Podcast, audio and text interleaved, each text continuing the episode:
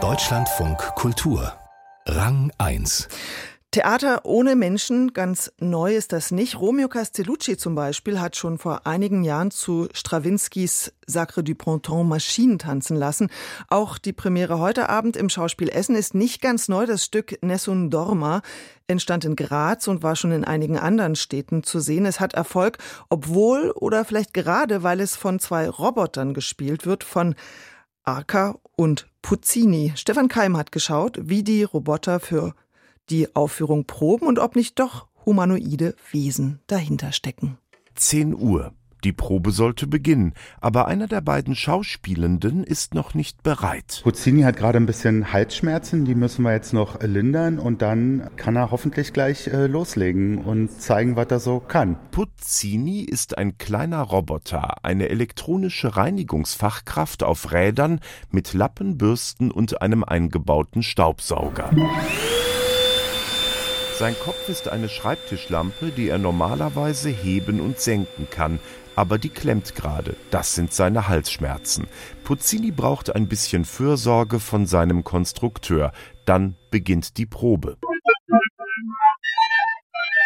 Puccini säubert einen Raum, in dessen Mitte ein anderer Roboter steht. Arca ist ein großer weißer Arm mit einem Pinsel. Er oder sie oder es, geschlechtlich lassen sich die beiden PerformerInnen nicht zuordnen, malt ein Bild. Und Puccini ist schockverliebt. Der Reinigungsroboter fängt an zu piepsen, was ein bisschen an die Droiden aus dem Star Wars-Universum erinnert. Mit seinem Schreibtischlampenkopf erinnert er an den Vorspann der Pixar-Animationsfilme. Puccinis kultureller Hintergrund besteht allerdings nicht aus aktuellen Hollywood-Filmen, sondern aus der italienischen Oper. Er spielt romantische Todesarien seines Fastnamensvetters Puccini. Die Roboter sprechen miteinander. Was sie sagen, liest das Publikum in den Übertiteln. Am Anfang ist das Stück Nessun Dorma hinreißend süß, dann wird es dramatisch. Ein Viererkollektiv hat sich diese Aufführung ausgedacht. Eine davon ist die Bühnenbildnerin Thea Hoffmann-Axthelm. Sie hat die Musik mitgebracht. Eine Audiokassette aus den 80er Jahren, die ihre Tante ihrer Mutter geschenkt hat, um mit Liebeskummer klarzukommen. Aber funktioniert so eine Emotionalität mit Robotern? Also ich erzähle mal gerne, wie einmal der AK da in dem Büro von Markus zum ersten Mal zu Britney Spears getanzt hat und wir so, ah, es funktioniert. Also es passt zueinander, er findet den Rhythmus. Markus Schubert, der AK den Malroboter entwickelt hat, nickt. Ich kann mich erinnern an eine Szene, wo ich den nach Silvester ausgepackt habe und ein Kollege kommt rein und sagt, ach Mensch, da bist du ja wieder gesundet neues Jahr. Dass die Roboter so perfekt als Projektionsfläche menschlicher Gefühle taugen, ist das Ergebnis einer Forschungs- und Probenarbeit der besonderen Art. Sebastian Arndt, der Schöpfer von Puccini. Am Anfang existierte zum Beispiel die Lampe nur als Lampenkopf, ohne dass sie sich bewegen konnte.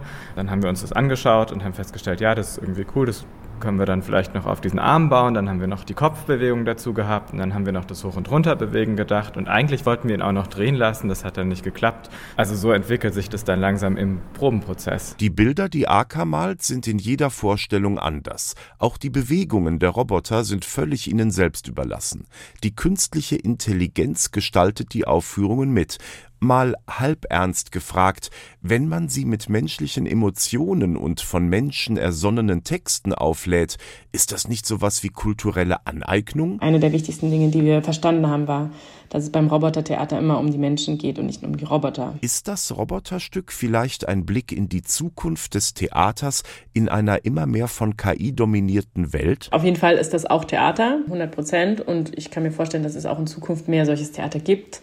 Worüber ich mir jetzt keine Sorgen mache, ist, dass das irgendwie Schauspielertheater verdrängen könnte. Es sind ja auch irgendwann Cartoons entstanden und es gab trotzdem noch normale Filme. Thea Hoffmann-Axthelm und die vierte im Kollektiv, Elsa Sophie Jach, haben versucht, Roboter in normale Aufführungen einzubinden. Es hat nicht geklappt, der technische Aufwand ist zu hoch.